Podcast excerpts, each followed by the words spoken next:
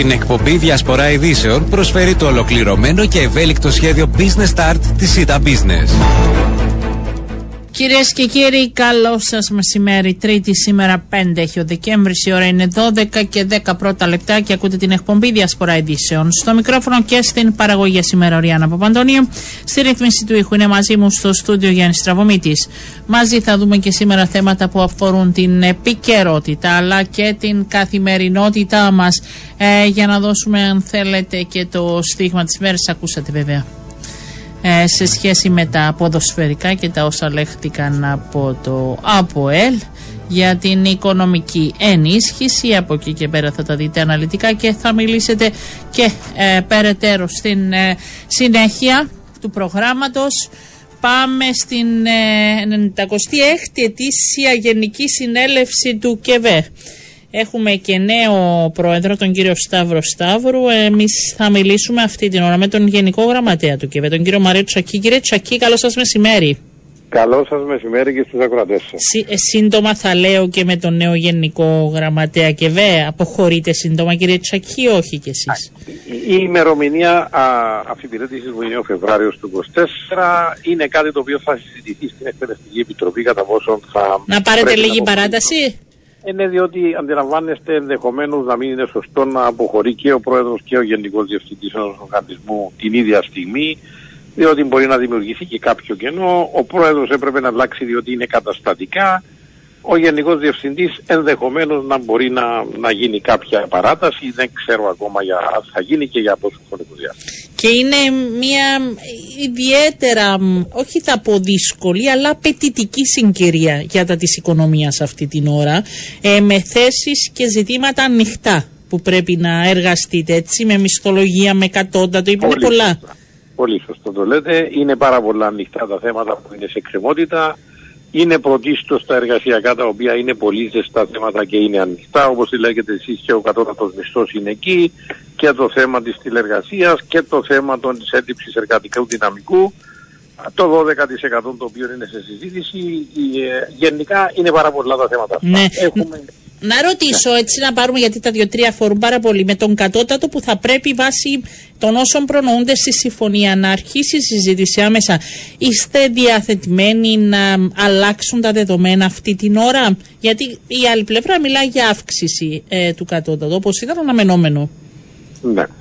Κοιτάξτε, ξεκινήσε ήδη η συζήτηση mm-hmm. στην Τεχνική Επιτροπή που έχει συσταθεί για συζήτηση του κατώτατου μισθού συνήρθε σε δύο-τρει συνεδρίες, ενδεχομένως να υπάρχει για ακόμα μια τελευταία, προκειμένου να διαμορφώσει, αν μπορέσει να καταλήξει, μια εισήγηση προς το Εργατικό Συμβουλευτικό Σώμα, το οποίο με τη σειρά του, αφού το συζητήσει, θα ενημερώσουμε, στο οποίο συμμετέχει και ο Υπουργός εννοείται, κατά πόσο υπάρχει κοινή συνισταμένη και θα πάει ο Υπουργός με ένα διάταγμα α, ομόφωνο ή αν δεν υπάρχει εκεί κατάληξη, ο Υπουργός θα πρέπει να εκδώσει διάταγμα από μόνος του. Άρα Είστε κοντά, ναι. έχετε έτσι μια από όσα γνωρίζετε σε σχέση με τις διαβουλεύσεις ή όχι; Κοντά δεν μπορώ να πω ότι είμαστε με την έννοια ότι είμαστε κοντά να κλείσουμε. Σίγουρα είναι ακόμα σε διαπραγματεύσεις το θέμα. Δεν μπορώ να πω ότι αυτή τη στιγμή είμαστε κοντά για να κλείσουμε. Εκείνο που μπορώ να πω είναι ότι εμείς τουλάχιστον σαν και ΒΕ στο διάλογο αυτό είμαστε με, με θετική ε, προσέγγιση. Με ποια έννοια καταλαβαίνουμε ότι υπάρχει μια αύξηση του κόστου διαβίωσης που ενδεχομένως ε, να δικαιολογεί αν θέλετε κάποια αναπροσαρμογή του κατώτατου μισθού και είμαστε ανοιχτοί να συζητήσουμε τέτοιο σενάριο αλλά εκείνο που εμείς βάζουμε στο τραπέζι είναι ότι πρέπει να βρούμε μια φόρμουλα βάσει της οποίας θα επικαιροποιείται ο κατώτατος μισθός. Δεν μπορεί αυτή η συζήτηση που κάνουμε να είναι αύριο μια απόφαση ενός αυθαίρετου αριθμού. Η άποψή μας λέει ότι ναι. δεν είναι σωστό αυτό το πράγμα και λέω για χάρη παραδείγματος 20 ή 30 ευρώ το μήνα. Πώς τεκμηριώνονται, πού στηρίζεται η λογική των 20-30 ευρώ και δεν είναι 10 ή δεν είναι 70. Λέω ένα παράδειγμα. Άρα θα χρειάζεται η φόρμουλα για κάτι εσάς που θα ε, υπολογίσει την αύξηση. Ακριβώς. Ε, τα έξοδα ε, το, του νοικοκυριού βάσει των σημερινών δεδομένων δεν είναι ε, μια βάση για εσά ή όχι; Αυτό είναι, αν θέλετε, είναι ο πληθωρισμός αυτού του πράγματος. Ο ναι. πληθωρισμός θεωρούμε ότι θα είναι ένας δείχτης ο οποίος λαμβάνεται υπόψη στον καθορισμό του κατώτατου μισθού, στην αναπροσαρμογή του. Ναι. Άλλος δείχτης που εμείς λέμε ότι πρέπει να λαμβάνεται υπόψη για παράδειγμα είναι η παραγωγικότητα. Πρέπει επιτέλους σε αυτή τη χώρα να καταλάβουμε ότι οι αμοιβές που πρέπει να δίνονται και όταν θα δίνονται να συνδέονται με κάποιους δείχτες που παίρνουν την οικονομία πιο μπροστά ή κινούνται παράλληλα με την οικονομία. Αν η παραγωγικότητα κάποιου είναι χαμηλή, ε, δεν μπορεί να λες ότι δεν παραγείς, δεν είσαι παραγωγός αλλά παίρνεις αυξήσεις, διότι αυτό αντιλαμβάνεστε σε βάθος χρόνου όταν το προεκτείνεις δημιουργείς πρόβλημα στην ίδια επιχειρήση. Ένας άλλος Άρα να μην είναι οριζόντια ας πούμε οι αυξήσεις λέτε εσείς οι, οι αυξήσεις θα είναι. Όχι, ο, ο εθνικός κατώτατος Θα είναι. Ενώ, θα είναι. ναι, ναι. Ε, Πώς λέτε γι' αυτό με την παραγωγικότητα σε ένα γενικότερο πλαίσιο; για παράδειγμα, λες ότι ο, ο κατώτατος μισθός προσαρμόζεται ναι. λαμβάνοντας υπόψη τον πληθωρισμό, ναι. την παραγωγικότητα, το ρυθμό ανάπτυξης της οικονομίας, ενδεχομένως και άλλους δείκτες που μπορεί να συζητήσουν. Ναι. Μπορεί να δώσεις κάποια βαρύτητα σε κάποιον, κάθε έναν από αυτούς μέσα στη φόρμουλα. Μια στάθμιση, αν θέλετε. Δηλαδή, ξέρω εγώ, λέω, παράδειγμα, η παραγωγικότητα. Τώρα είναι παραδείγματα διότι αυτά είναι θέματα που θα συζητηθούν σε λεπτομέρεια στην Επιτροπή. Η παραγωγικότητα, για παράδειγμα, έχει βαρύτητα 40% μέσα στην όλη φόρμουλα. Ο πληθωρισμός έχει βαρύτητα 30%. Ο, ο ρυθμός ανάπτυξης της οικονομίας έχει βαρύτητα 20%. Και βάζει όλους αυτούς τους δείκτε κάθε φορά, τους πολλαπλασιάζεις με τη βαρύτητα και καταλήγεις σε ένα ποσοστό και λέει ότι με βάση τους δείκτε που συμφωνήσαμε, που συνδέονται, επαναλαμβάνω, πάντοτε με την πραγματική οικονομία, προκύπτει μια αύξηση του κατώτατου μισθού ναι. με ένα χι ποσοστό. Ναι. Αυτό είναι μια φόρμουλα η οποία είτε σήμερα την εφαρμόσεις, είτε ύστερα από πέντε χρόνια, αφού στηρίζεται σε κάποιους δείχτες, έχει νόημα να είναι εκεί ε, μια ζωή να εφαρμόζεται και να ξέρουμε ότι δεν είναι ένα αυθαίρετο νούμερο που βάζουμε κάτω. Το... Αν η οικονομία πάει πολύ καλά, η βαρύτητα αυτού του διχτή θα, θα, θα δίνει ένα πιο ψηλό αποτέλεσμα μέσα στο τελικό αποτέλεσμα. Αν υπάρχει ύφεση, θα υπάρχει προφανώς αρνητική βαρύτητα αυτού του δίχτυ που θα παίρνει προς τα κάτω. Και είναι λογικό. Από τη στιγμή που έχω ύφεση, δεν μπορώ να δίνω αύξηση. Όταν η οικονομία είναι σε ύφεση, δεν δίνεις αύξηση. Όταν η παραγωγικότητα έχει χαμηλή, για παράδειγμα, αν, αν, ανάλογα θα είναι και η αύξηση που θα δώσει το κατώτατο μισό. Αν η παραγωγικότητα είναι ψηλή, ο κόσμος να αμείβεται αφού είναι πιο παραγωγικός. Ναι. Ε, είναι σε Excel, θα το δούμε. Νομίζω είναι ένα θέμα το οποίο θα μας απασχολήσει το επόμενο χρονικό διάστημα από όλες τις ναι. πλευρές και θα το συζητήσουμε. Πολύ σύντομα. Ναι. ναι. Ε, να ρωτήσω το 12% γιατί δεν έκλεισε; Το 12% δεν έκλεισε διότι σίγουρα δεν είναι κάτι το οποίο είναι τόσο πολύ επίγον με την έννοια του κατώτατου μισθού και κάποιων άλλων ρυθμίσεων. Ε, μεταφέρθηκε, δεν ήμουν χθες στην συνεδρία εγώ, αλλά από ό,τι διάβαζα σήμερα, μεταφέρθηκε το θέμα και για το Γενάρη του 24 είναι κάτι το οποίο... Δεν το θέλουν όλοι αυτό, δηλαδή μεμονωμένα. Κάποιες πλευρές λένε να επιληθεί σε ένα γενικότερο πλαίσιο. Γι' αυτό ε, δεν υπάρχει τόση... Ε, όχι έγνοια, αλλά τόση απέτηση για το μόνο του το 12%. Μιλούν για περισσότεροι κυρίως οι εργαζόμενοι αναπροσαρμογή γενικότερη ε, σε σχέση με τη μισθοδοσία και όλα αυτά να το δείτε σε ένα γενικότερο πλαίσιο. Εσείς συμφωνείτε με αυτό; Μπαίνει και μέσα στη γενικότερη ναι. φιλοσοφία της, του εξυγχρονισμού αν θέλετε και ναι. του συστήματος κοινωνικών Συμφωνείτε και εσείς με αυτό; Εμείς ναι, συμφωνούμε ότι θα μπορούσε να ήταν μέρος καλύτερα ενός ολοκληρωμένου σχεδιασμού σε σχέση με το σύστημα κοινωνικών ασφαλίσεων, διότι το 12% συνδέεται απόλυτα και άμεσα με τις συντάξεις του Ταμείου Κοινωνικών Ασφαλίσεων. Άρα σε ένα σχεδιασμό του συστήματος θα μπορούσε να αντιμετωπιζόταν αν θέλετε και αυτό το θέμα. Αλλά επειδή ξεκίνησε ε, εδώ και πάρα πολλά χρόνια η συζήτηση για το 12% ξεκινήσαμε να το συζητούμε απλά επειδή δεν είναι ακόμα ε, πλήρως ε, διευκρινισμένες κάποιες, ε, κάποια σημεία που προέκυψαν από την πρώτη τελευταία συνεδρία του Εργατικού Συμβουλευτικού Σώματος δόθηκε μια παράταση για να μπορέσουμε να δούμε τις διευκρινήσεις που δόθηκαν εχθές από τον Υπουργό αντιλαμβάνομαι και πώς αυτές οι διευκρινήσεις μπορούν να επηρεάσουν τις τελικές μας θέσεις. Κάνοντας και χθες, ε, διάβαζα λίγο και τον απολογισμό από τον ε, πρόεδρο, τον κύριο Καστινιώτη μέχρι και χθες, ε, αλλά και βάζοντας του στόχους από εδώ και πέρα. Ε, το 2024 οι προκλήσεις που έχει απέναντι του ΚΕΒΕ.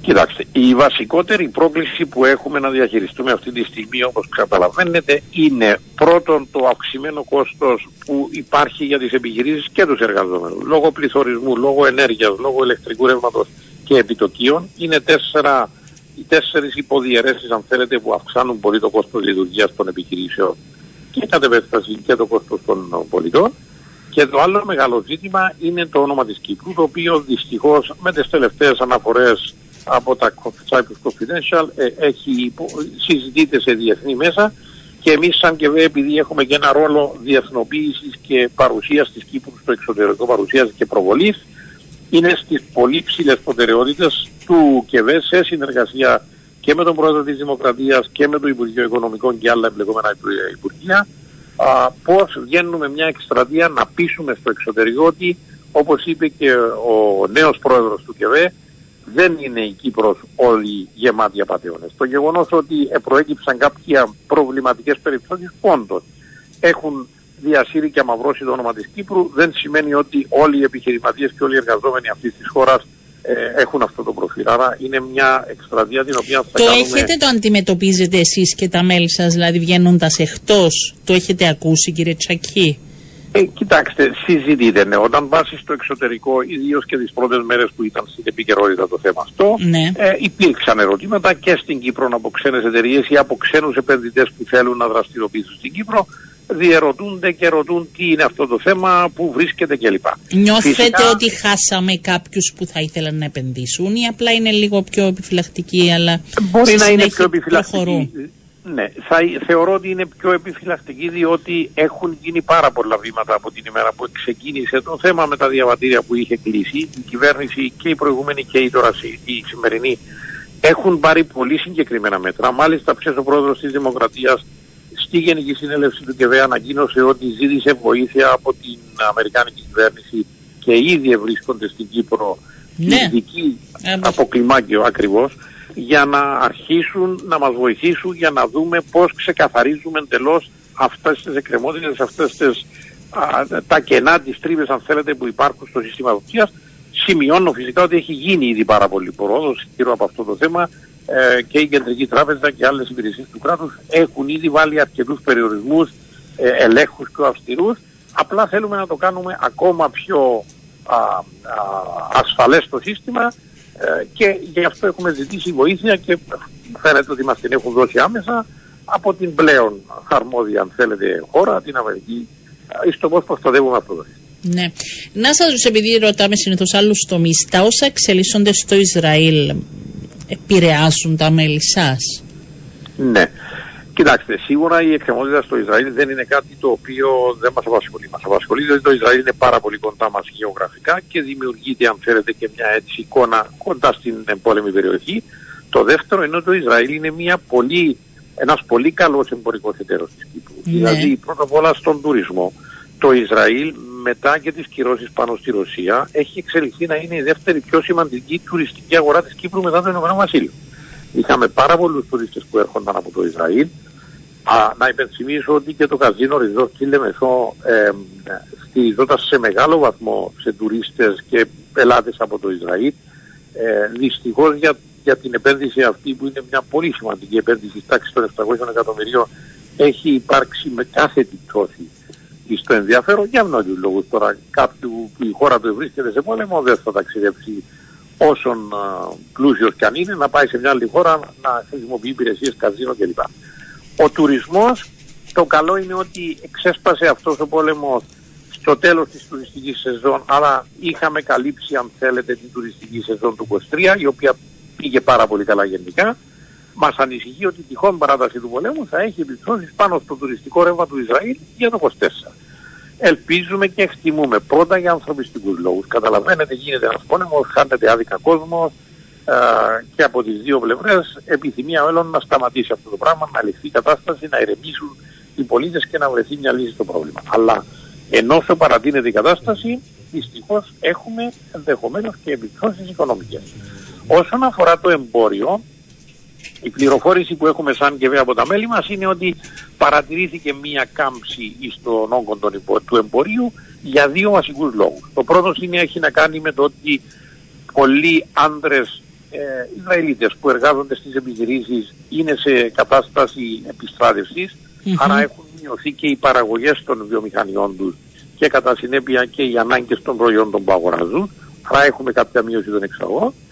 Και το δεύτερο είναι όταν μια χώρα βρίσκεται σε πόλεμο, καταλαβαίνετε και η κατανάλωση των πολιτών των ίδιων είναι μειωμένη, άρα φέρνει και αυτό μια επιπρόσθετη μείωση στις αγορές και στη ζήτηση προϊόντων. Ε, ε, υπάρχουν κάποια έτσι, αν θέλουμε να ολοκληρώσουμε, ε, το έχετε, το αντιλαμβάνεστε, ε, λαμβάνονται κάποια μέτρα, γιατί είναι κάτι που δεν φαίνεται να κλείνει τόσο εύκολα. Ε, κάποια μέτρα, αντιλαμβάνεστε, δεν είναι στο δικό μας χέρι να πάρουμε οποιαδήποτε μέτρα σε σχέση με την κατάσταση στο Ισραήλ. Όχι με την κατάσταση στο Ισραήλ, ενώ σε σχέση με τις επιχειρήσεις που πιθανόν να επηρεάζονται ή ε, πώς μπορούν να στηριχθούν. Ναι, βέβαια, ναι. Ε, για εδώ μιλάω. Ε, κοιτάξτε, οι δικές μας σίγουρα προσπαθούν να δουν ποιο μερίδιο ή τι ποσό, ποσότητες από αυτές τις εξαγωγές μπορούν να κρατήσουν. Διαφορετικά πρέπει σίγουρα να αρχίσουν να κάνουν κάποιες εναλλακτικές επιλογές, κάποιες άλλες σκέψεις, κινήσεις προς άλλες αγορές που είναι πιο γύρεμε ε, και είναι σταθεροποιημένες για να μπορέσουν να διοχετεύσουν την παραγωγή ε, την οποία έχουν ναι. ε, και έχουν πολλές λόγω του πολέμου στο Ισραήλ. Δυστυχώς είναι ανατροπές που είναι αυτά που λέμε κατά καιρούς ότι μέσα σε μια οικονομία παγκοσμιοποιημένη δεν είναι τα πράγματα τόσο απλά. Πρέπει εκεί που υπήρχε μια αγορά σταθεροποιημένη, ξαφνικά άλλαξαν τα δεδομένα, υπάρχουν όλα τα άλλα τα προβλήματα κόστη που αναφέραμε προηγουμένως και τώρα πρέπει να βρουν διεξόδους να πουλήσουν τα προϊόντα τους, την παραγωγή τους για να κρατήσουν τις επιχειρήσεις τους ανοιχτές σε άλλες αγορές, το οποίο αντιλαμβάνεστε δεν είναι εύκολο. Δεν είναι εύκολο, αλλά πρέπει να υπάρχει έτσι με τις ανατροπές που γίνονται, ο ελιγμός και σκέψεις. Σίγουρα, ναι. Γι' αυτό πρέπει οι επιχειρήσεις πάντοτε να κρατούν ανοιχτούς διάβλους επικοινωνίας ναι. με διάφορες αγορές για να σπάζουν ή να μετριάζουν αν θέλετε την υπερεξάρτηση σε κάποιες αγορές, να έχουν σχέσεις τις οποίες ανά πάσα στιγμή να μπορούν εύκολα να ενεργοποιήσουν, διότι αν δεν τις έχεις και να τις δημιουργήσεις από το μηδέν, είναι χρονοβόρες διαδικασίες και μπορεί να μην αντέξεις να φτάσεις ε, σε αυτό το σημείο που να ξεκινήσεις να έχεις καινούργιες πολίτες. Κύριε Τσακή, σας ευχαριστώ πάρα πολύ. Θα τα πούμε εκ νέου σύντομα, γιατί είναι πολλά τα θέματα, όπως είπαμε και πριν, που θα βρίσκονται σε εξέλιξη. Να είστε καλά, καλό σας μεσημέρι. Να είστε καλά, αυτή διάθεση. Γενικός Γραμματέας και κυρίε και κύριε κ. Μάριο Τσακής. Ε, αλλάζουμε στην άλλη μας τηλεφωνική γραμμή ο κ. Αλέκος Τριφωνίδης, βουλευτής της Δημοκρατικής Παράταξη, κοινοβουλευτικός εκπρόσωπος του κόμματος. Κύριε Τριφωνίδη, καλό σας μεσημέρι.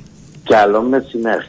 Να σας ρωτήσω, τελικά δεν έχει μια ξεκάθαρη θέση, δεν έχει ληφθεί και από πλευράς πλέον της Επιτροπής Οικονομικών ε, που υπήρχε από κοινού και χθες συνεδρία και για τον κόσμο που δεν γνωρίζει μαζί με την νομικών για τα δύο νομοσχέδια ε, που αφορούν τη διεύρυνση των αρμοδιοτήτων του Χρηματοοικονομικού Επιτρόπου και παράλληλα τη δημιουργία ειδικής δικαιοδοσίας ενώπιον των επαρχιακών δικαστηρίων ώστε να εξετάζονται με ταχύτητα υποθέσεις κόκκινων δανείων. Είναι δύο συν ένα αυτό που άρχισε πλέον να εφαρμόζεται και το παρουσιάσαμε ε, και εδώ με το ενίκιο έναντι δόσης. Τι γίνεται με τις άλλα δύο νομοσχέδια, τι, τι, τι είναι το ε, πρόβλημα, αν θέλετε, πείτε μου. Υπάρχουν τα δύο νομοσχέδια. Ναι.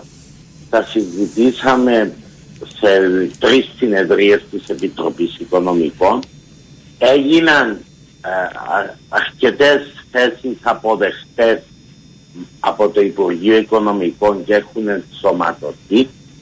Ταυτόχρονα καταθέσαμε και δύο προτάσεις νόμου στα κόμματα που συμμετέχουν στην κυβέρνηση τα οποία διευκολύνουν κυρίως τη διαδικασία όταν αποταφήσεις στον Επίτροπο προσδιορίζουν αν θέλετε καλύτερα ε, από την ημέρα που κάνεις αίτηση, την ημέρα που έρχονται τα στοιχεία από τις τράπεζες και τις εταιρείες, να υπάρχει το διάστημα των 45 ημερών για εξέταση.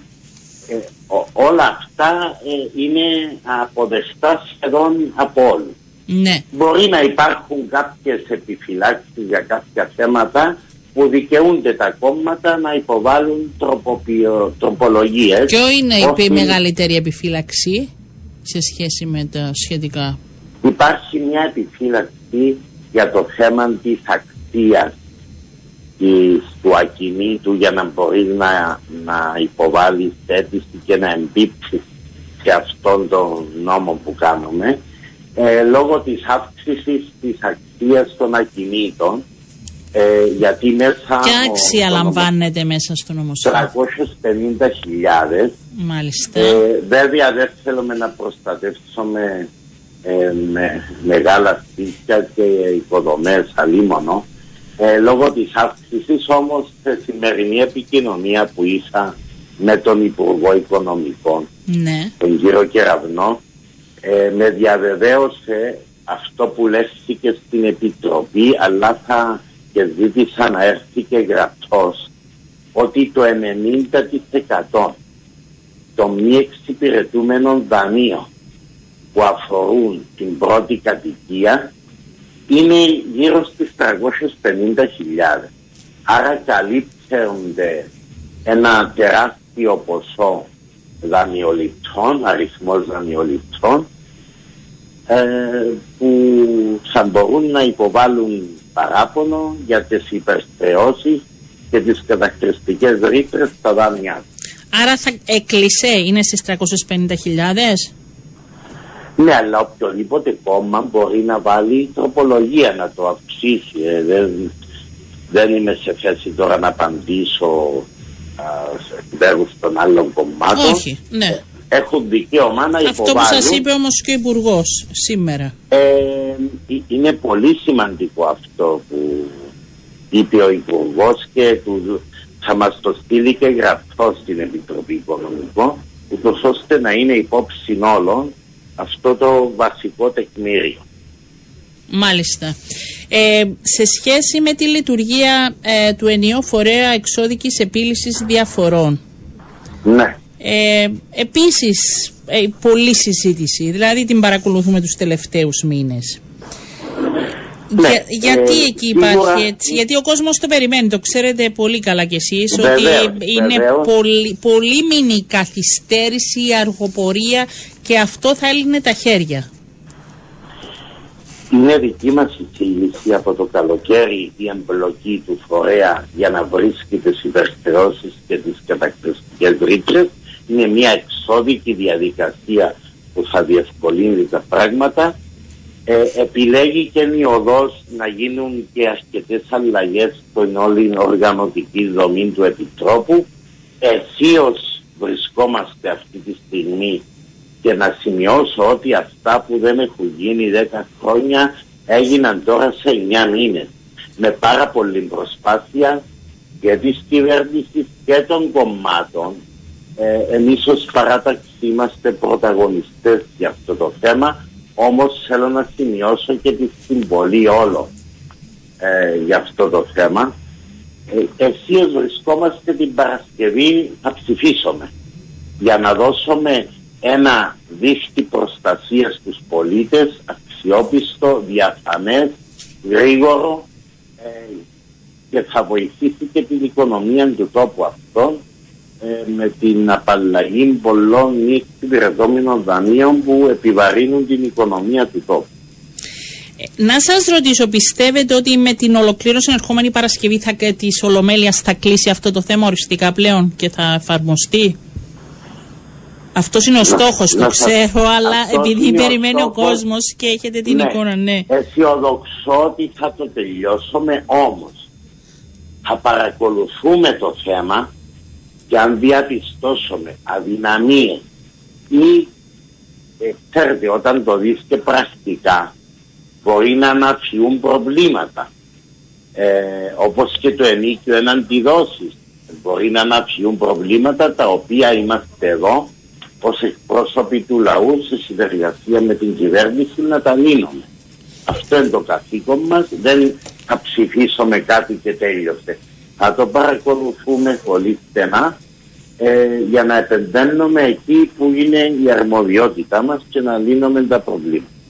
Ναι, διότι έχουμε πλέον, αν μη τι άλλο, μπήκε σε εφαρμογή και είναι μεγάλο το ενδιαφέρον και μιλούσα πριν και με τους αρμοδίους. Ε, τα τηλέφωνα χτυπάνε συνεχώς σε σχέση με το μ, ενίκιο έναντι δόσης, έτσι. Μας χαροποιεί αυτό, είναι μεγάλη γιατί- το ενδιαφέρον γιατί και ο κόσμος ακόμη εμείς μπορεί να τα λέμε κύριε Τριφωνίδη αλλά πρέπει να αντιλαμβανόμαστε ότι και ο κόσμος πρέπει να μάθει ακόμη ποιους αφορά, ποιοι έχουν το δικαίωμα, ποιοι μπορεί να απευθυνθούν. Ναι, υπάρχει ένα ενδιαφέρον. Υπάρχει μεγάλο αγαπητή Οριάννα, δεν σας κρύβω ότι και εγώ δέχομαι πάνω από 100 κλήσεις την μέρα για ερωτήματα για αυτό το θέμα. Ε, μας χαροποιεί γιατί ο κόσμος ενδιαφέρεται, θα το διαφημίσουμε και εμείς η κυβέρνηση ούτως ώστε όσοι δικαιούνται όσοι εμπίπτουν στο ενίκιο εναντί όσοι θα ανάπηροι μονογονεί, όσοι παίρνουν τα αντίστοιχα επιδόματα από το κράτος είναι στις ευάλωτες ομάδες να τους βοηθήσουμε να μην χάσουν το σπίτι τους. Και θα πρέπει ε, να συζητήσετε και να καταφέρετε στην Ολομέλεια. Νομίζω θα είναι με ευθύνη όλων να, να περάσουν και τα άλλα παράλληλα για να βοηθηθεί ο κόσμος γιατί από 1η Ιανουαρίου, έτσι κλείνοντας γιατί ξέρω ότι έχετε και άλλη υποχρέωση, ε, ε, είναι ότι αρχίζει, αρχίζουν πλέον και οι εκποίησεις, έτσι. Σωστό, σωστό. Και είναι ένα κεφάλαιο που πρέπει να το δούμε αυτό στη συνέχεια, ναι. Γιατί θα, ε, δεν υπάρχει άλλη τελειώνει παράταση. Η περίοδος, τελειώνει η περίοδος της αναστολής, της οικειοθελούς αναστολής από τράπεζες και εταιρείες και γι' αυτό καθήκον και υποχρέωσή μας είναι να ψηφίσουμε, να, να δώσουμε αυτό το δίχτυ προστασίας και διεξόδου στους πολίτες και επαναλαμβάνω στους σωστούς πολίτες που χάσαν της δουλειάς τους, που μειώθηκε ο μισθός τους, που δεν μπορούν να ανταποκρίνονται, όχι στους στρατηγικούς κακοπληρωτές. Κύριε Τρίφωνίδη, δεν μπορώ να μην το ρωτήσω. Επειδή ξέρω ότι είσαστε στις διαβουλεύσεις του κόμματο σας, πότε θα τα πείτε εκ νέου με, την, με το Δημοκρατικό Συναγερμό να κλείσετε τις συνεργασίες εν ώψη δημοτικών; Ε, από ό,τι έχω υπόψη μου, αγαπητή Οριάννα, ε, όταν τελειώσαμε την προηγούμενη Πέμπτη, ναι. δώσαμε ραντεβού για την ερχόμενη Πέμπτη. πέμπτη. Ναι. Θα είστε έτοιμοι να απαντήσετε ως Δημοκρατική Παράταξη; Η Δημοκρατική Παράταξη είναι σε επικοινωνία με τους στελέχη μας στην Παγκύπρια βάση και αισιοδοξώ ότι θα είμαστε έτοιμοι. Ναι. Ωραία, θα τα πούμε εκ νέου. Ευχαριστώ πολύ κύριε Τριφωνίδη. Να είστε καλά. Καλό σας μεσημέρι. Ήθελα να ρωτήσω κι άλλο κύριο Τριφωνίδη, αλλά πρέπει να σεβαστούμε. Έχει άλλη υποχρέωση. Πάμε σε διαφημίσεις και επιστρέφουμε.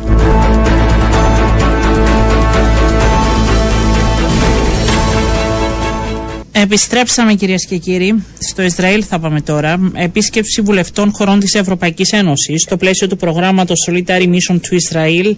Είναι εκεί ο βουλευτής του Δημοκρατικού Κόμματος, είναι ο κύριος Χρήσης Παντελίδης, ο οποίος μας ακούει και τον ευχαριστώ. Κύριε Παντελίδη, καλό σας μεσημέρι. Καλό μεσημέρι κυρία Παπαντονίου, καλό μεσημέρι κυρίες και κύριοι που μας ακούτε. Πα, ε, Παρακολουθώντας εδώ και δύο μέρες τις αναρτήσεις σας, αυτή ήταν και η αφορμή θέλω να σας πω, που ήθελα να σας καλέσω να μας μεταφέρετε τα όσα βιώνετε από κοντά, ε, τόσο κοντά στην περιοχή των μαχών ε, κοντά στον κόσμο που ζει καθημερινά. Ε, τι, τι έχετε να μας πείτε, πού είστε σήμερα, ας αρχίσουμε από αυτό. Ναι. Λοιπόν, ε, καταρχάς κύριε Απαντονίου να πω ότι βρίσκομαι εδώ μαζί με βουλευτές από άλλες πέντε ναι. χώρες της Ευρωπαϊκής Ένωσης, προσκεκλημένοι του Ιδρύματος Ελνέτ, το οποίο είναι ένα Ισραηλινο-Ευρωπαϊκό Ίδρυμα και ακριβώς έχουμε τη δυνατότητα σε συνεργασία με την Ισραηλινή κυβέρνηση να ενημερωθούμε για την κατάσταση και την ε, παρουσίαση των γεγονότων ε, όπως είχαν εξελιχθεί. Είχαμε την ευκαιρία να επισκεφθούμε χθες ε, Κιμπούτς, το οποίο βρισκόταν 1,5 χιλιόμετρο από τα σύνορα με την Γάζα, ένα Κιμπούτς το οποίο έχασε 63 ανθρώπους στις 7 Οκτωβρίου από τις τρομοκρατικές επιθέσεις, απλούς κατοίκους άμαχους. Επισκεφτήκαμε τον Δήμο Σερότ που είναι πολύ κοντά σε αυτά τα σύνορα επίσης, όπου εκεί εκτελήθηκαν πολλές από τις ε, ε, τρομοκρατικές επιθέσεις που είδαμε και στα οπτικοακουστικά. Ε, θα πρέπει να πω ότι στα μέσα ενημέρωσης δεν προβάλλονται όλες οι συνταρακτικές πρέπει να πω ε, σκηνές οι οποίες, τις οποίες παρακολουθήσαμε. Επισκεφτήκαμε δηλαδή σκηνές, σκηνές ανθρώπινου πόνου, σκηνές αγωνίας, ε, σκηνές ε, καταστρεμένων περιοχών. Σκηνές αδι...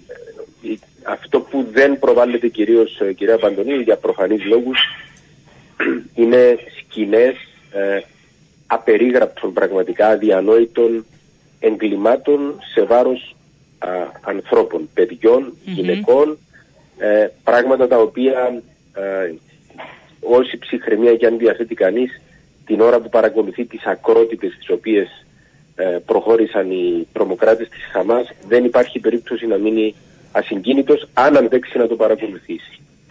Ε, πέραν τούτων των επισκέψεων επιτόπου, επισκεφτήκαμε στρατιωτική βάση όπου ακόμα συλλέγονται σωροί ε, από τις τρομοκρατικές επιθέσεις ε, ενώ υπάρχει δυσκολία στην αναγνώριση ε, ακόμα αρκετών σωρών λόγω της κατάστασης στην οποία είχαν περιέλθει όταν εκτελέστηκαν. Και σήμερα επισκεφτήκαμε, αυτή τη στιγμή είμαστε στην Ιερουσαλήμ, έχουμε επισκεφτεί το Ισραηλινό Κοινοβούλιο, την Κνεσέτ, το Υπουργείο Εξωτερικών. Είχαμε επαφές με συναδέλφους τόσο από τη συμπολίτευση όσο και από την αντιπολίτευση, ε, βουλευτές και βουλεύτριες, καθώς και με στελέχη του Υπουργείου Εξωτερικών και συζητούμε αυτήν ακριβώς ε, την κατάσταση. Τι είναι αυτό που, κρατήσουμε... που, θέλουν, που θέλησαν να σας μεταφέρουν οι συναδέλφοι σας, πείτε μου. Ε, άφησα στο τέλος την πιο συγκλονιστική στιγμή, θα σας ρωτήσω, ναι, νομίζω. που ήταν οι οικογένειες ναι, ναι, των ομήρων. Γιατί ναι. χθες συναντήσαμε ε, τέσσερις ανθρώπους οι οποίοι έχουν συγγενείς, στενούς συγγενείς, αδέρφια, ε, θείους, ε, παιδιά που είναι ακόμα μέχρι αυτή τη στιγμή που μιλούμε ανάμεσα στους 137 ομήρους που κρατούνται από τη Χαμάς. λοιπόν, μιλήσατε με γονείς που είναι τα παιδιά τους, ομήροι; Οι, οι πέντε αυτοί ήταν θείοι παιδιών και ε, παππούς ε, ενός βρέφους που ακόμα κρατείται ένα, ένα βρέφος το οποίο ήταν ε, νέα μηνών όταν ε, απήχθη. Τι τώρα σας είπαν, ακούγεται γελία η ερώτηση, αλλά τι είναι αυτό που σας είπαν; Κοιτάξτε, ε, οφείλω να πω ότι και για αυτούς τους ανθρώπους προφανώς, αλλά και για την ε, κυβέρνηση του Ισραήλ, η πρώτη προτεραιότητα είναι η απελευθέρωση των ομήρων. Και μου δίνεται την ευκαιρία να πω πως τις εκκλήσεις για κατάπαυση του πυρός και για ε, επικράτηση έτσι της ε, διπλωματίας, η απάντηση η οποία ε, ακούγεται από τις Ισραηλινές αρχές είναι πως όλα αυτά μπορούμε να τα συζητήσουμε όταν ελευθερωθούν όλοι ανεξαιρέτως οι όμοιροι. Δεν πρόκειται το Ισραήλ να κάνει την παραμικρή παραχώρηση αν δεν απελευθερωθούν όλες και όλοι οι όμοιροι. Ήταν σε εξέλιξη μια διαδικασία, μέχρι αυτή τη στιγμή συνεχίζουν να παραμένουν ε, όμοιροι 17 παιδιά και γυναίκες και άλλοι 120 άντρες, είτε στρατιώτες είτε ε, απλοί πολίτες και επομένως το Ισραήλ δεν συζητά τίποτε ε, πέρα από την απελευθέρωση αυτών των ανθρώπων. Και ακολούθως ασφαλώς την ε, διάλυση της Χαμάς την ναι, αυτό σε πολιτικό επίπεδο, σε ανθρώπινο αυτοί οι άνθρωποι εκεί ε, ρωτάω γιατί εσείς τους είδατε συζητήσετε. Σε ανθρώπινο επίπεδο αυτό που ζητούν οι συγγενείς των ομήρων κυρία Παντονίου από τις ευρωπαϊκές κοινωνίες και από εμάς ως εκπροσώπους ναι. είναι να ευαισθητοποιηθεί περισσότερο η Ευρωπαϊκή Ένωση. Το παράπονο τους αν θέλετε από, την, από τον ε, υπόλοιπο πλανήτη ε, είναι το γεγονός ότι όλοι κρίνουν σε καθημερινή βάση το πώς ενεργεί το Ισραήλ και δεν ασχολείται κανείς με το πώς ενεργεί η Χαμάς και για το γεγονός ότι η Χαμάς χρησιμοποιεί ομήρους αλλά και Παλαιστίνιους ως ε, ανθρώπινες ασπίδες σε αυτή τη διαδικασία. Και το μήνυμα τους είναι πολύ απλό, ότι οι εκκλήσεις δεν πρέπει να στραφούν προς τον τρόπο που ενεργεί το Ισραήλ σε αυτό τον πόλεμο, αλλά προς την Χαμάς η οποία όντως ε, έχουμε δει και σχετικά αποδεικτικά στοιχεία, χρησιμοποιεί αμάχους, ακόμα και Παλαιστίνιους, κυρίως Παλαιστίνιους, ως ανθρώπινες ασπίδες, ε, επιστρατεύοντας, ε, θέτοντας μάλλον τα αρχηγεία της είτε σε σχολεία, είτε σε νοσοκομεία, είτε αλλού. Ναι. Το δεύτερο που πρέπει να επισημάνω, για να έχουμε και συνέστηση της όλης κατάστασης, είναι το γεγονός ότι τα γεγονότα της 7ης Οκτωβρίου είναι για τους Ισραηλινούς το μεγαλύτερο, το ισχυρότερο συλλογικό τραύμα μετά το ολοκαύτωμα.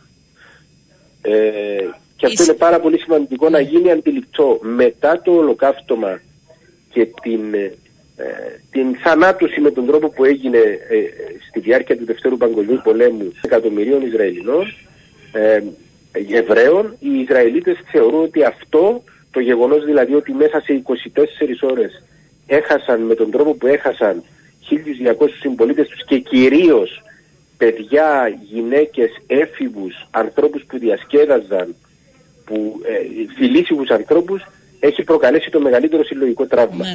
Και είναι σημαντικό, κυρία Παντονή, να κλείσω, θα τελειώσω με αυτό, το γεγονός ότι η πλειονότητα των ε, θυμάτων είναι άνθρωποι οι οποίοι ακριβώς ζούσαν είτε στα κιπούτς είτε σε, ε, σε χωριά και δήμους πολύ κοντά στην Γάζα ακριβώς γιατί ήταν άνθρωποι που πίστευαν ε, με εμπράκτος στην ε, συνύπαρξη των, ε, των λαών και των θρησκειών της περιοχής. Και αυτό ξέρετε έχει πλήξει ακόμα μεγάλη περισσότερο την εμπιστοσύνη γιατί ακριβώς οι τρομοκράτες της Χαμάς ε, δολοφόνησαν ανθρώπους που για παράδειγμα συνεργάζονταν σε καθημερινό επίπεδο με Παλαιστίνιους από τη Γάζα, εργοδοτούσαν ε, Παλαιστίνιους από την Γάζα, γι' αυτό άλλωστε και ε, είχαν τόσο καλή γνώση οι τρομοκράτες για το ποιος κατοικεί σε ποιο σπίτι και πόσα mm. άτομα έμεναν. Και δεν φταίνε βέβαια και λοιπόν, όλοι στη Γάζα πέρα από το συλλογικό, ναι. ακριβώς, πέρα από, πέρα από το συλλογικό τραύμα έχει τρωθεί σε μεγάλο βαθμό και η εμπιστοσύνη. Ναι. Ε, κάποιοι κάποιοι την κρέμισαν μεταξύ των πολιτών. Ναι.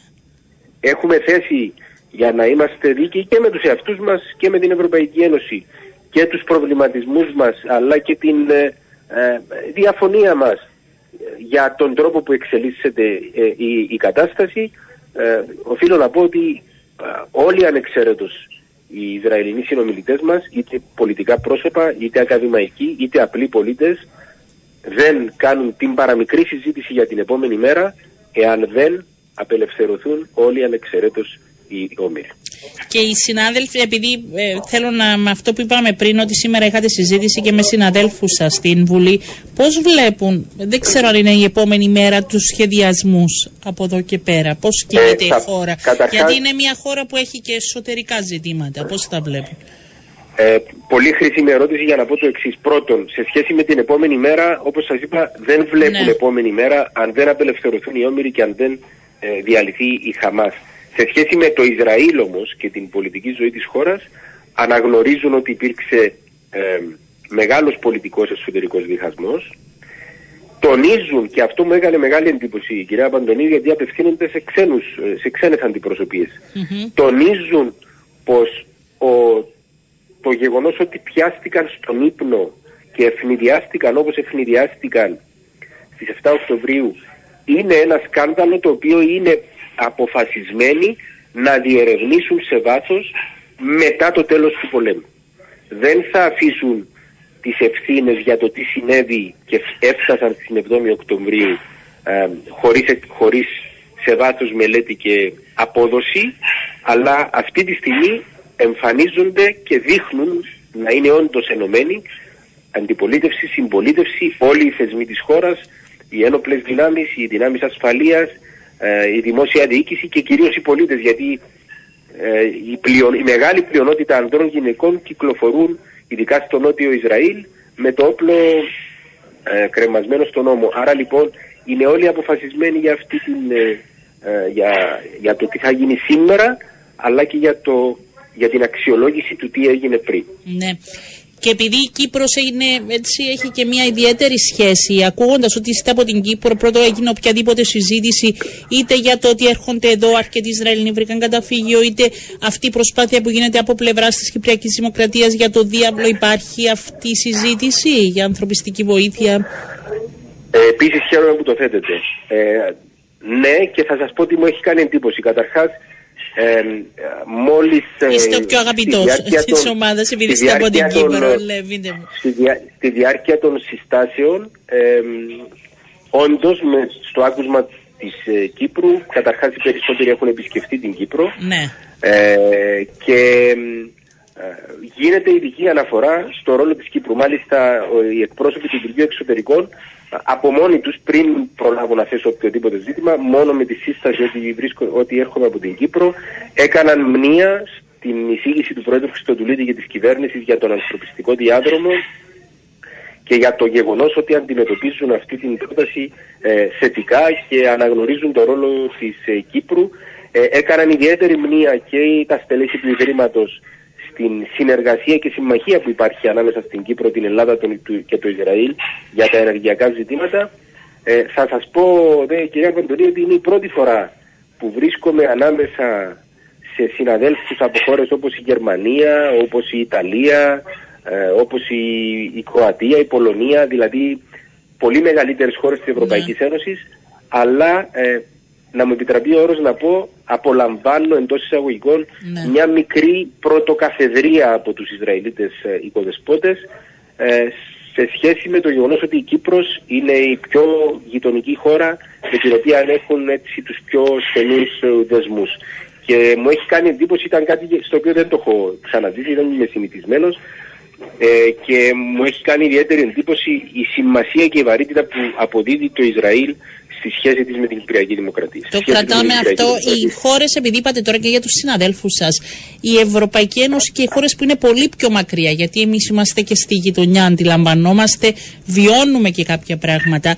Ε, Πώς είναι, γιατί το βλέπουμε σε ευρωπαϊκό επίπεδο οι εξαγγελίες των Προέδρων και των Πρωθυπουργών, αλλά τώρα μιλώντας με τους συναδέλφους σας, ας πούμε από τη Γερμανία, ε, πώς το παρακολουθούν όλο αυτό; Οφεί, ο, οφείλω να πω ότι υπάρχει μια γενικότερη συναντήληψη.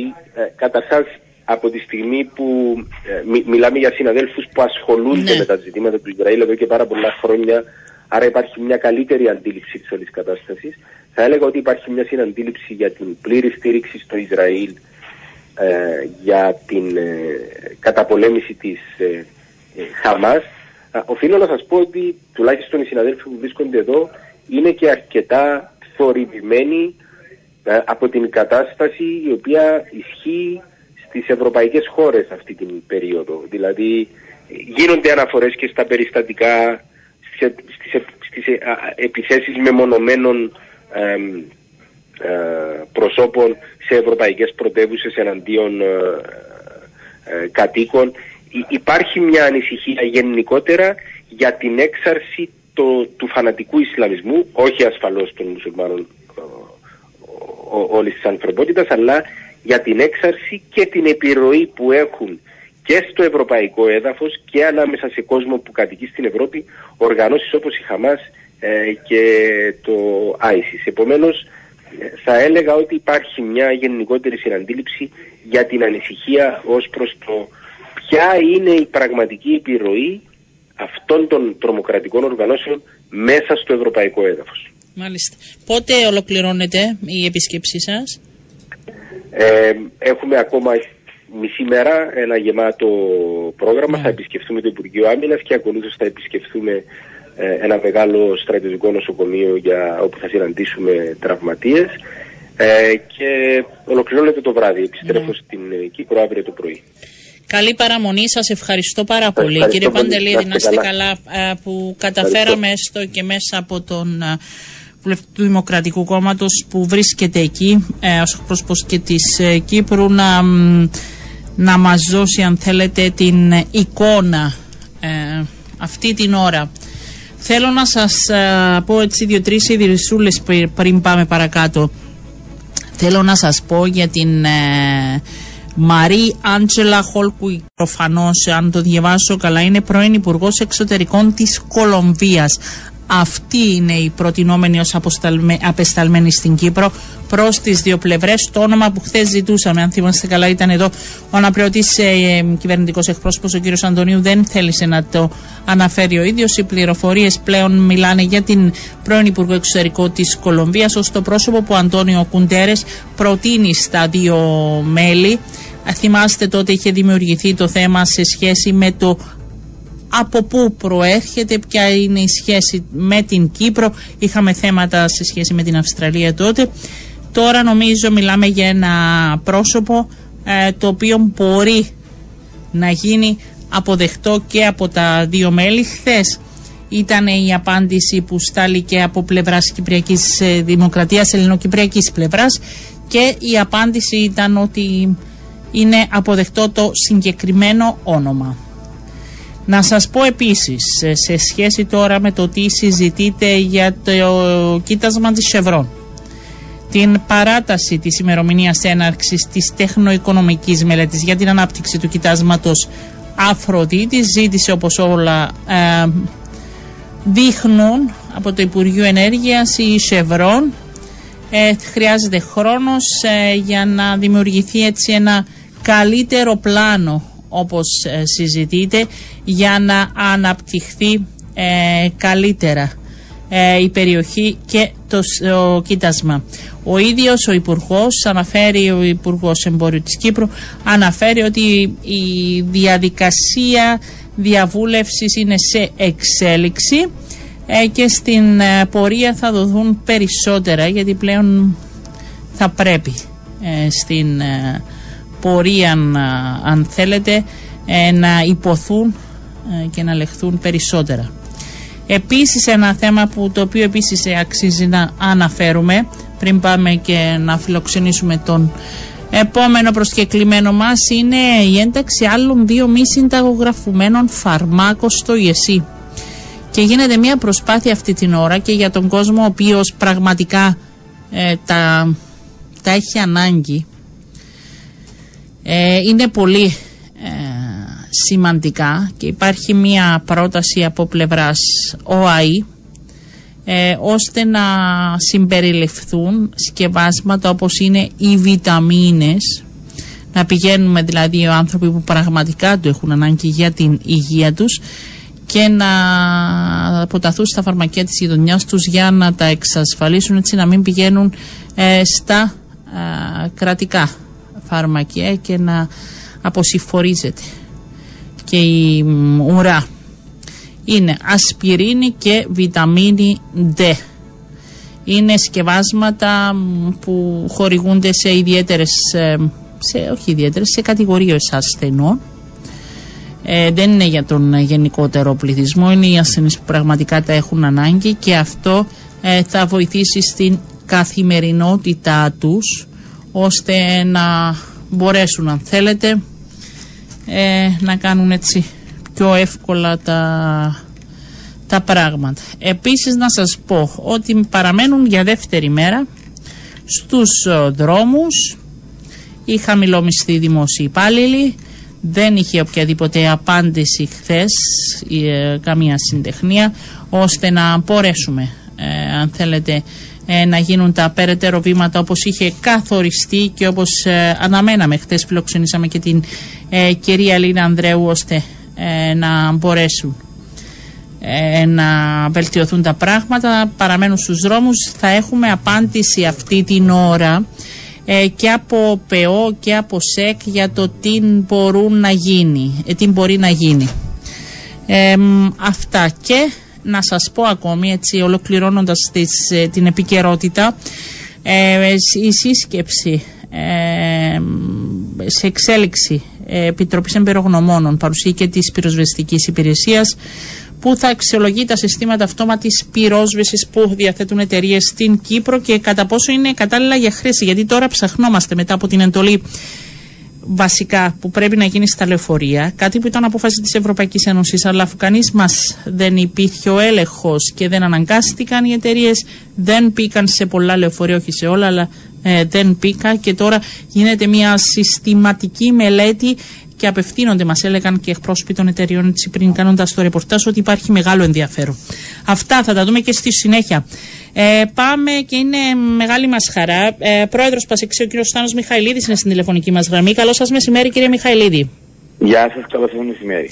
Ε, με αφορμή αν θέλετε και την συνάντηση που, είχαμε, που είχατε χθε με τον Πρόεδρο της Δημοκρατίας και επειδή τα προηγούμενα θέματα έτσι μιλούσαμε και για την ησυχία, μεταφερθήκαμε και στο Ισραήλ και τις ανησυχίες που υπάρχουν αλλά και στην βιομηχανία, να ρωτήσω σε σχέση με τον τομέα του τουρισμού λαμβάνονται κάποια μέτρα, κάνετε προετοιμασίες ώστε ε, να μην, ε, αν θέλετε, φανεί να επηρεαστεί άμεσα ο τουρισμός; Ε, σίγουρα έχουμε κάνει πιο εντατικές ε, δράσεις είτε αυτές είναι καινούργιες αγορές ή φυστάμενες αγορές για να μπορέσουμε να περιορίσουμε αν θέλετε την απώλεια που θα έχουμε ε, από το Ισραήλ διότι αναμένουμε ότι του χρόνου σίγουρα δεν θα είναι τα ίδια νούμερα ε, όσον όσον αφορά φίξ από το Ισραήλ, διότι μετά από μια τέτοια κρίση είναι αναμενόμενο να υπάρχουν ε,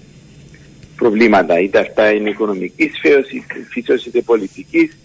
Άρα εμείς αναμένουμε ότι το χρόνο του Ισραήλ δεν θα είναι στα επίπεδα που ήταν φέτος. Ναι.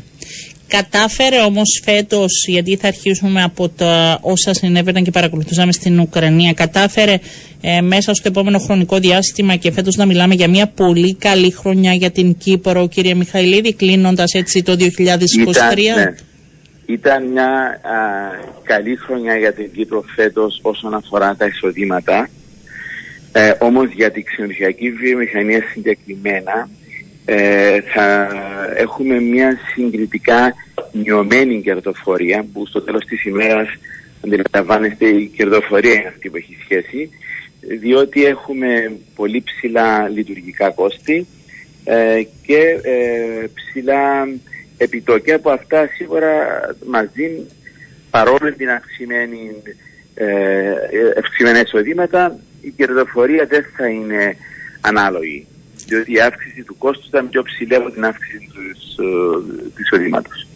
Υπάρχουν μέλη σας τα οποία, εγώ δεν θα πω παίρνουν δύσκολα, αλλά υπάρχουν ανησυχίες για το μέλλον τους; Κοιτάξτε, δεν είναι σε αυτά τα επίπεδα, αλλά σίγουρα ε, ε, όλοι αναμένα μετά με, με, μια καλή χρονιά όπως είχαμε φέτος να είχαμε καλύτερα αποτελέσματα, αλλά εν ώψη των αυξημένων εξόδων αυτό δεν θα είναι εφικτό δεν, δεν μιλούμε για επικίνδυνα επίπεδα. Φυσικά, εάν αυτό συνεχίσει, για παράδειγμα, και υπάρχει αυξητική τάση στη συνεχίση αυτή, σίγουρα ε, αυτό ίσως και να επηρεάσει κάποιες επιχειρήσεις. Είναι λογικό. Τα ψηλά επιτόκια στο τέλος της ημέρας ε, ε, είναι ανελαστικά. Το εισόδημα δεν ανεβαίνει με το ρυθμό που αυξηθήκαν τα επιτόκια. Άρα θεωρητικά στο μέλλον, αν αυτό συνεχίσει, κάποιοι ίσως να έχουν προβλήματα. Αυτά που συζητήσατε μέσα σε αυτά που συζητήσατε με τον πρόεδρο του θέσατε και μία σειρά από αιτήματά σας ώστε να στηριχτεί η ξενοδοχειακή βιομηχανία. Τι είναι αυτό που αν θέλετε είναι προτεραιότητα για εσά. Ε, πρώτα απ' όλα να πούμε ότι είναι η δεύτερη συνάντηση ναι. που έχουμε με το πρόεδρο της Δημοκρατίας και έχουμε αναπτύξει μια πολύ καλή ε, σχέση μεταξύ ιδιωτικού αν θέλετε και δημόσιου τομέα μαζί με τον Υπουργό Εργασίας και των Υπουργών Τουρισμού όπου προσπαθούμε να βρούμε λύσεις ούτως ώστε να μπορέσουμε να επιμηκύνουμε τη σεζόν την τουριστική και με τελικό στόχο να έχουμε περισσότερα ξενοδοχεία που να λειτουργούν ολόχρονα. Αυτό σημαίνει ε, να με τα εργαλεία που υπάρχουν να γίνουν τα συστήματα μας πιο ευέλικτα ούτως ώστε να μπορέσουν τα ξενοδοχεία να, περισσότερα ξενοδοχεία να μείνουν ανοιχτά ε, υπάρχουν αρκετά θετικά μηνύματα από τις κύριες μας αγορές όπως την Εμένο Βασιλείου όπου εκεί φαίνεται να υπάρχει ενδιαφέρον για επιμήκυση της σεζόν. Άρα υπάρχει αναπτύσσεται μια ζήτηση. Ε, πρέπει να είμαστε και εμείς ε, πιο ευέλικτοι στα συστήματα που έχουμε για να μπορέσουν τα ξενοδοχεία να μείνουν ανοιχτά. Δεν ζητούμε ε, επιδοτήσεις από το κράτος ναι. Απλά ζητούμε να γίνουν πιο ευέλικτα τα προγράμματα που υπάρχουν ε, ήδη εδώ και χρόνια πολλά, να επικαιροποιηθούν αν θέλετε για να αντικατοπτρίζουν και την αγορά σήμερα για να γίνουν πιο παραγωγικοί. Δηλαδή προγράμματα σε σχέση με τους εργαζομένους, προγράμματα... Μπορεί να είναι προγράμματα στους εργαζομένους, βλέπουμε ε, που μπορούμε να κάνουμε καλύτερη προώθηση, να θέλετε του προϊόντος μας, ε, που να στοχεύσουμε σε ποιες αγορές δεν είναι μόνο το εργατικό. Ναι. Είναι ένα γράμμα ενεργειών που θα επηρεάσει το αποτέλεσμα. Φέτος καταφέραμε να επιμηκύνουμε λίγο την τουριστική περίοδο; Φέτος είχαμε ένα σχετικά πολύ καλό Οκτώβρη και Νιόβρη και αυτό βοηθάει και δίδει και εμπιστοσύνη στους τουριστικούς πράκτορες ε, να, και έτσι αποφάσισαν κάποιοι να, για το 8 Ιουνιόβριο του 24 να μεγαλώσουν τα προγράμματα τους. Είναι σημαντικό να πούμε ότι αυτές οι αλλαγές δεν θα γίνουν άμεσα ναι. από τη μια χρονιά στην άλλη. Πρέπει εμείς σαν τουριστικός προορισμός να ανακοινώσουμε ότι έχουμε αλλάξει τον τρόπο που λειτουργούμε και θα μείνουν περισσότερα ξενοδοχεία ανοιχτά του χρόνου. Πρέπει να το κάνουμε σύντομα, διότι. Τώρα, εσείς λειτουργείτε ναι, ένα χρόνο πριν για ακριβώς, να. Ακριβώς. Ναι. Άρα πρέπει τώρα η αγορά να ενημερωθεί, ούτως ώστε να είναι σε πώληση η Κύπρος για τον Νιόβριο του 24 και Δεκέμβριο και να θεωρήσουμε ότι θα πάρει αυτό δύο με τρία χρόνια μέχρι να ξεκινήσει να αποφέρει καλά αποτελέσματα. Και μελλοντικά όταν τα αποτελέσματα είναι καλά και έχουμε ολόκληρη, ολόκληρη λειτουργία τότε και η αγορά θα σταθεροποιηθεί και θα κυλάω αλλά απλώς δεν θα χρειαζόμαστε και πρόσθετα προγράμματα αλλά θέλει επένδυση χρόνου και στο στόχο μας για να τον επιτευχθούμε. Δεν μπορούμε να θεωρούμε ναι. ότι σε ένα χρόνο η ίδια θα γίνει και προς ολόχρονος προορισμός. Οι στόχοι γιατί για σας αρχίζει όπου να είναι ε, και η προετοιμασία είμαι σίγουρη ότι είναι σε εξέλιξη. Οι στόχοι για το 2024... Ε, οι στόχοι για το 2024 είναι σίγουρα να πάμε καλύτερα από το 2023. Υπάρχει το ερωτηματικό της ε, Ισραηλινής αγοράς που φέτος ήταν μια πολύ καλή αγορά για την Κύπρο. Εάν, εάν το Ισραήλ ε, καταφέρει να ανακάμψει γρήγορα και να, οι απόλυτες να είναι μικρές, πιστεύω ότι θα έχουμε καλύτερα αποτελέσματα από το 23 όσον αφορά αφήξεις. Ναι. Εντάξει, αυτό βέβαια είναι πολύ δύσκολο. Ε, θα πρέπει να κινηθείτε και προς τις άλλες αγορές όπως είπατε εσείς και κάτι επειδή μου στέλνουν μηνύματα και μας ακούνε ε, το μεγάλο πρόβλημα σε σχέση με το ε, ελλείψεις, ελλείψεις προσωπικού υπάρχει ή όχι πιστεύετε εσείς; Όχι, είναι το πιο μεγάλο πρόβλημα που αντιμετωπίζουμε στα βιομηχανία, είναι η έλλειψη εργατικού δυναμικού. Ήταν πρόβλημα που είχαμε και φέτος και θα αντιμετωπίσουμε και του χρόνου και είναι ένα από τα θέματα που συζητούμε με την κυβέρνηση για να βρεθούν τρόποι ούτως ώστε να δοθούν έγκαιρα οι σωστές λύσεις. Ποιες, κάποιες λύσεις, τι, τι συζητάτε δηλαδή; Κοιτάξτε, πρέπει να βρεθεί τρόπος να έρθει ο κόσμος ίσως από τρίτες χώρες πλέον, διότι από την Ευρωπαϊκή Ένωση έχουμε να αντιλήσει ότι έχουμε μπορέσει να αντιλήσει.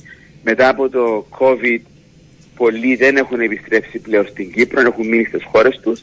Άρα αναγκαστικά πρέπει να πάμε σε τρίτες χώρες, να σημειώσουμε ότι αυτό το φαινόμενο είναι παγκόσμιο και συγκεκριμένα όλοι οι μεσογειακοί ανταγωνιστικοί προορισμοί μας αντιμετωπίζουν το ίδιο πρόβλημα ακριβώς και ψάχνουν τις ίδιες λύσεις. Άρα ε, όλη η Μεσόγειος θα ψάξει λύσεις στις τρίτες χώρες. Ναι. Συνεπώς, εάν εμείς καθυστερήσουμε, θα βρούμε λιγότερο κόσμο. Άρα, ένα από τα θέματα που συζητούμε είναι και η ταχύτητα με την οποία θα ανταποκριθούμε στην πρόκληση. Ε, διότι Μάρτι, Απρίλη θα πρέπει να αρχίσουν έτσι κάποιες ξενοδοχειακές μονάδες από ό,τι αντιλαμβάνομαι επιστρέφουν. Ε, ε, το 24 το καθολικό Πάσχαν είναι πλέον τέλος του Μάρτη, άρα Α, πολύ νωρίς. Μονάδες, ναι. Πολύ νωρίς, αλλά αρκετές μονάδες προγραμματίζουν έναξη λειτουργίας από το Μάρτιο. Συνεπώς πρέπει. Να κλείσετε άμεσα αυτό το θέμα. Βεβαίως, βεβαίως. Ναι. Ε, μιλα... Ο πρόεδρος υπάρχει πρόθεση, αυτό θα σας έλεγα. Βεβαίως, όχι, υπάρχει πρόθεση να δοθούν λύσεις άμεσα. Βεβαίως. Μάλιστα, άρα θα ακούσουμε ε, εξαγγελίες και πώς να κινηθούν ε, τα πράγματα από εδώ και πέρα με στόχο το καλύτερο είναι η ξενοδοχειακή μας βιομηχανία και νομίζω πρέπει όλοι να συμβάλλουμε και όλοι να την προσέχουμε κύριε Μιχαηλίδη πάνω σε αυτό. Ε, κοιτάξτε, είναι ένας ε, σημαντικός διψήφιος αριθμός ποσοστούς στο ΑΕΠ. Άρα για το συμφέρον όλης της οικονομίας πρέπει ο τουρισμός να μπορέσει να αναπτυχθεί σωστά. Ναι.